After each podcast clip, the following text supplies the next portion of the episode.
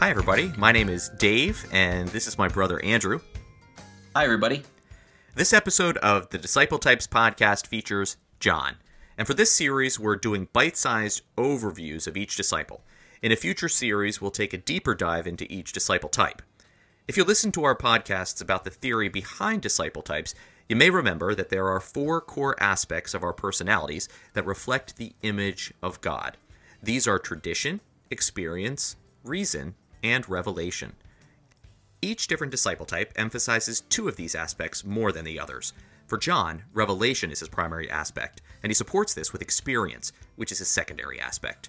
So, Andrew, when it comes to John, how do we see these aspects of his personality play out in the gospel story?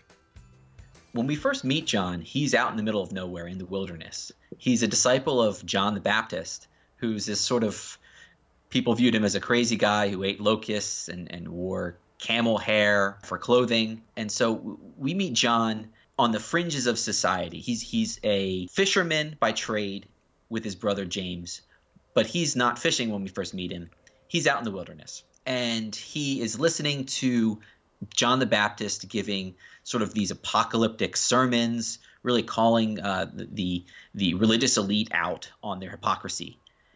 And then we have a moment when John the Baptist sees Jesus and he said, There is the Lamb of God.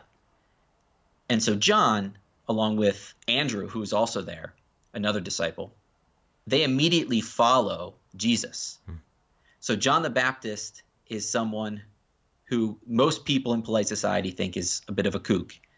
But John, John is listening to John the Baptist and following what he's saying this really uh, you know kind of a strange thing to say this is the lamb of god. So what we learn about john from the first moment we meet him is this idea that he is open to new revelations. He's open to the supernatural to the spiritual explanations for what is happening in the world around him. And he's expectant for something big to happen. He's not a fisherman who's just looking for his next meal or his next big catch that he can sell. He is not satisfied with that he is out in the wilderness looking for something more, something deeper. And what we see is that that drive to find the the the sublime higher truth in life. So that's what's driving John to be out there in the wilderness. But we also see another aspect of revelation when he follows Jesus, they say, "Can we can we hang out with you? Can we spend the day with you?" Mm-hmm. And they do, and they they spend the rest of that day. We don't know what they talked about, but it was just Jesus, John, and Andrew having this really intimate conversation that uh, is really disguised from us. No one, no one reports what was said in that conversation, so we can assume that it was pretty intimate. That they really got to know Jesus on a personal level.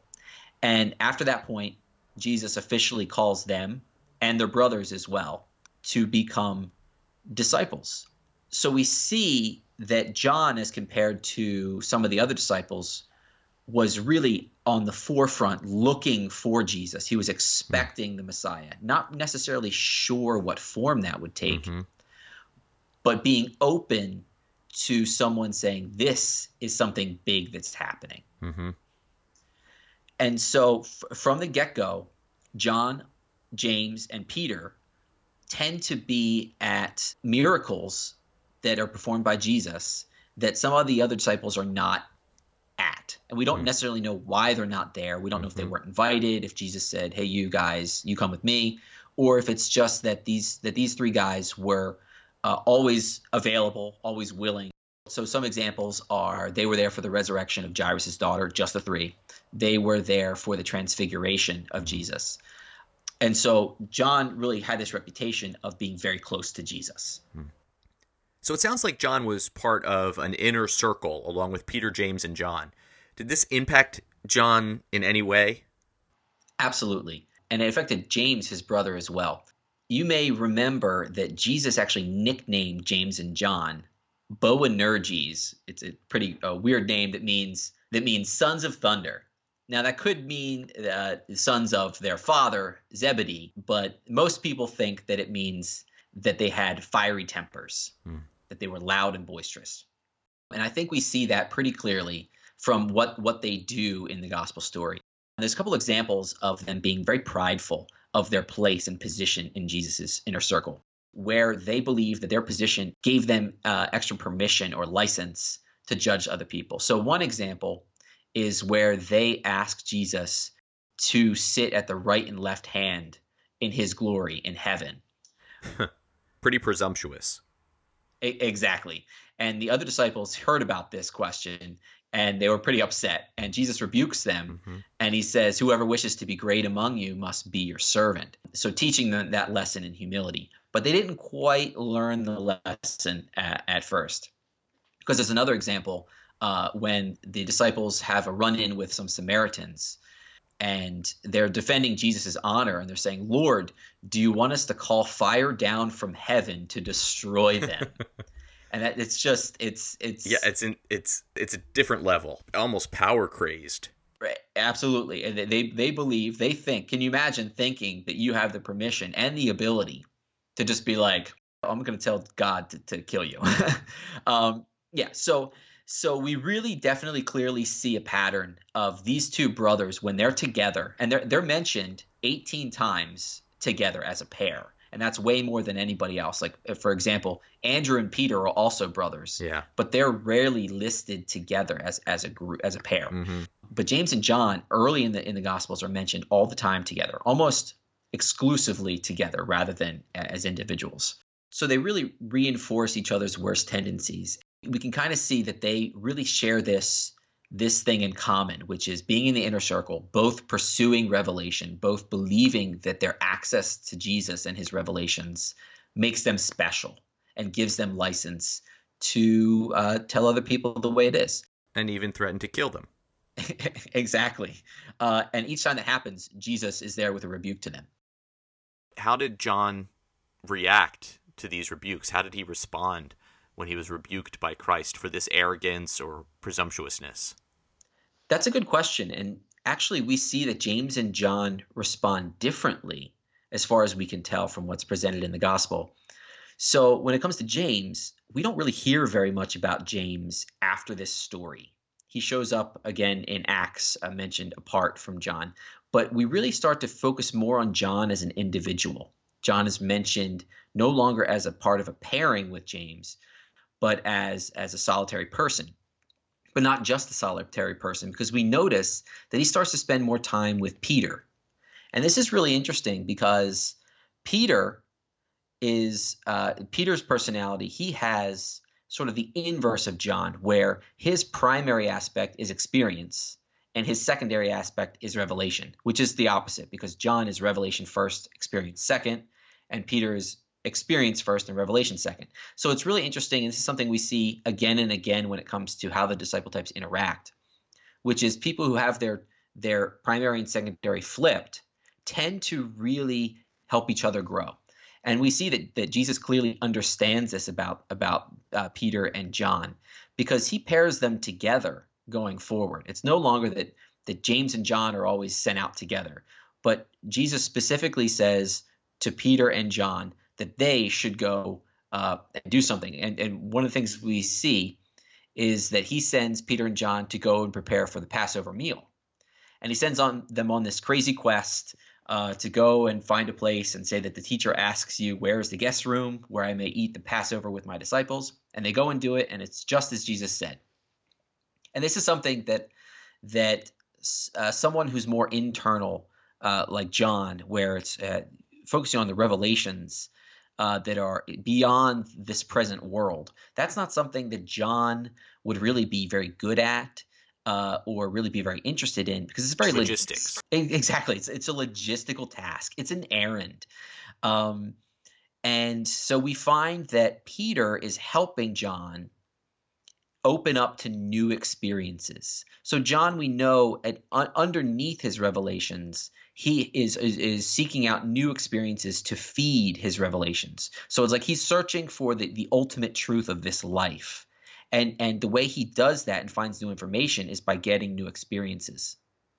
But there's a sort of a limiting factor to that that if you're if you're so focused on revelation, which is his, his primary, uh, he may neglect trying to have those new experiences unless the people around him really bring it out into him. So it's really a complementary relationship. And Peter, Peter did that where James couldn't.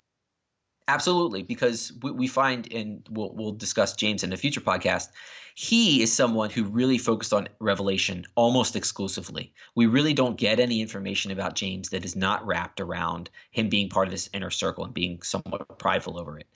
Um, but when it comes to uh, Peter, he's really bringing something out of John that John needs to grow.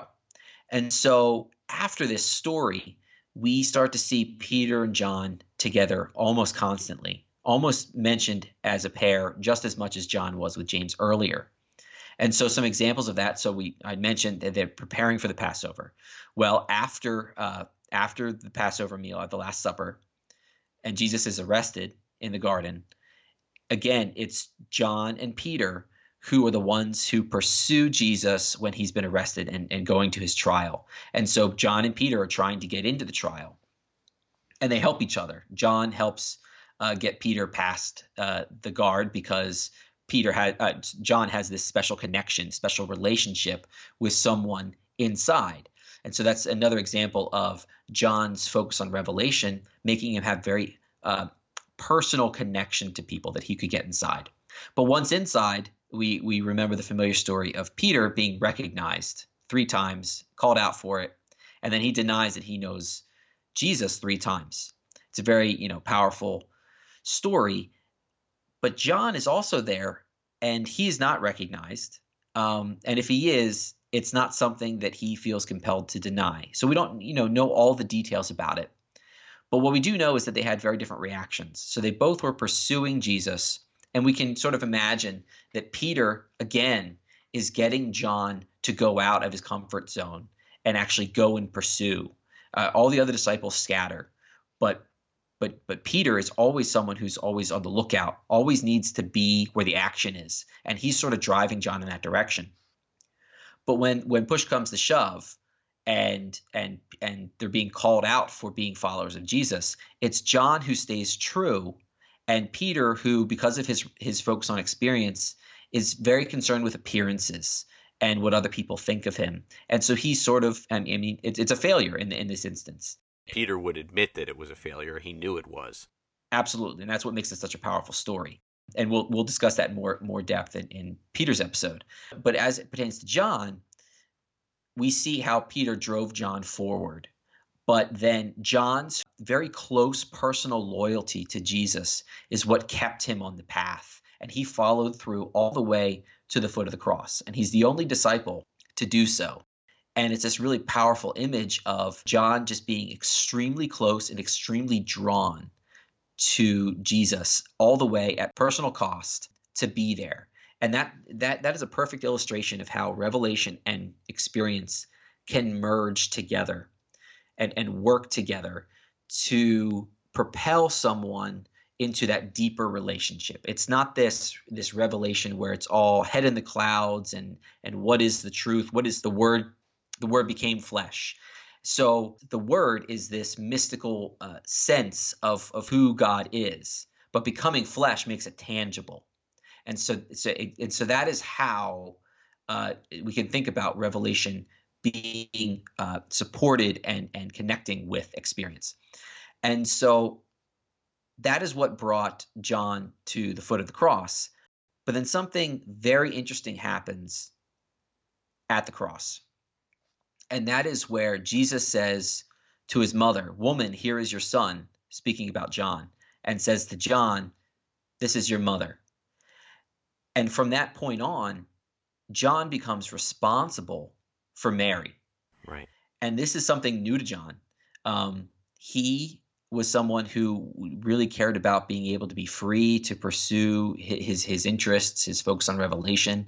He was somebody who who wasn't you know fishing all day, but he he took a break to go not to the synagogue but out to the wilderness uh, to meet mm-hmm. John the Baptist. Um, and so to then be given this very uh, practical task, a, a very laborious task of taking care of the physical needs of Jesus's mother. Mm-hmm. Um, it must have been quite a challenge for John, but it's something that that he rose to. He realized in that moment that his natural personality of revelation and experience is not the whole picture of who he's supposed to be. Right. He is the image of God. We all are in the image of God, but we're not the complete, perfect image of God. So it doesn't mean that because we have our specific personalities and they make us who we are, that we just rest on that and say, well, this is the way I am. I don't have to grow. I don't have to be any different. And, you know, other people have to accommodate me. It's not about that. It's about saying, recognizing who we are mm-hmm. and who we can become, who we are going to become. And, and we'll never reach that ultimate goal until we're in heaven. But we can be growing through the Spirit um, in and throughout our lives. And that's really what we see in John's story here. Yeah. Yeah. And I think that if you look at John in a more conventional way, you might say, wow, what a spiritual person. He's so in tune, right? He seems like the kind of person that would definitely be a disciple, the kind of person whose temperament would definitely make him stand out in a pool of candidates for a disciple of Jesus. But if we look at temperament as we're doing with the God of the Bible as the template, then what we might call spirituality can be better understood as what we're calling revelation. It's more than just the stereotypical dreamer. So, John, this guy with his metaphorical head in the metaphorical clouds, actually, in order to be more spiritual, he needed to be brought back down to earth. What I mean is that though it might seem contradictory, actually, John and, and someone like John in order to be more true to this spiritual side of themselves, in order to be more spiritual, they need to be grounded. And as you point out, Drew, Jesus sets the template for this. As John, in his poetic way, says, the Word is made flesh. So the Word of God in Jesus, the divine, the spiritual, God Himself is brought down to earth and puts on flesh. And John, this spiritual person with his head in the clouds, does get grounded by getting involved in the literal physical needs of someone else. Jesus doesn't take away or disparage the revelation aspect of John's character. That part of him remains. But he gives him a mission that brings together that sensitive, spiritual part of his character with the part that learns from experience. He does this by telling him to take care of his mother. He says, uh, Take care of my mother, her everyday needs. Be what a son is to her because I'll I'll be gone. It's powerful. Yeah, and I think it's it, it's a good message to all of us to say, you know, what is our personality naturally, and and who we are, and to embrace that, but then to say, how can we grow, and and just as you were saying, for John that meant he had all the things that we think of when it comes to uh, a spiritual person, uh, and and we a lot of people will try to emulate John, but to realize that we all have a certain gift, um, and and part of that gift is our natural personalities, and to embrace what that is, but always look for that that opportunity to grow, and also look for other people who will bring that out of us when we have uh, meet our weak points, and which will always happen. We're not going to be perfect.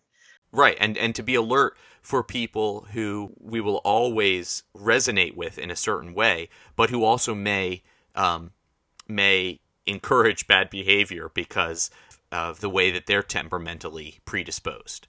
Exactly. So it, I, just like James, uh, they got along very well. They were brothers, but very close brothers, right? Because they had a lot in common, right? But that was it was too much. Maybe it worked when they were younger, but as they started to mature, we can see that that John was really searching for something more. And and a great example of that uh, near the end of the gospel is when John and Peter are the ones who run to the tomb mm. when they hear that Jesus uh, has is no longer there, mm. and John gives a great story when when he's writing his gospel. He says, "I ran." Well, he doesn't say himself by name, but he's alluding to himself, and he says that John ran to the tomb faster than Peter. He got there first. But John did not go in. Right. Peter is the one who runs straight in. You know, Peter's very impulsive. He runs straight in and takes a look and sees what's in there, or not in there, I should say. And only after that does John then go in. More tentatively, trying to take in what is the meaning of this and that's that's his revelation side what is let me think about what this means when peter is just there for the experience and he'll he'll sort through what it means later right but right now i got to see it and so you can see them really uh, complementing each other really well and and so john is is giving peter uh, a higher meaning and purpose to what he's experiencing. And Peter is always pushing John forward to have those new experiences. It shows how John came so far from the beginning of where we find him, where he's out in the wilderness. He is he is looking, but he is uh, very much disconnected from society right. in the sense that uh, the wilderness is where is on the fringe of things. So Peter is someone who really grounds him and we see it in John as he grows and also as he wrote later in life that his beautiful words of revelation were brought down to earth and given to all of humanity uh, for thousands of years, influencing people's hearts and minds. And uh, and it's all because John was open to embracing who he is, but also growing and surrounding himself with people who can help him grow. That's really awesome. I look forward to hearing more about some of these other disciples like Peter and the impacts that people had on their lives as well. Please subscribe to the Disciple Types podcast and keep an eye out for future episodes featuring the other disciples and their types. You can find us on Apple and Google Podcasts, Spotify, and Stitcher. We'll see you next time.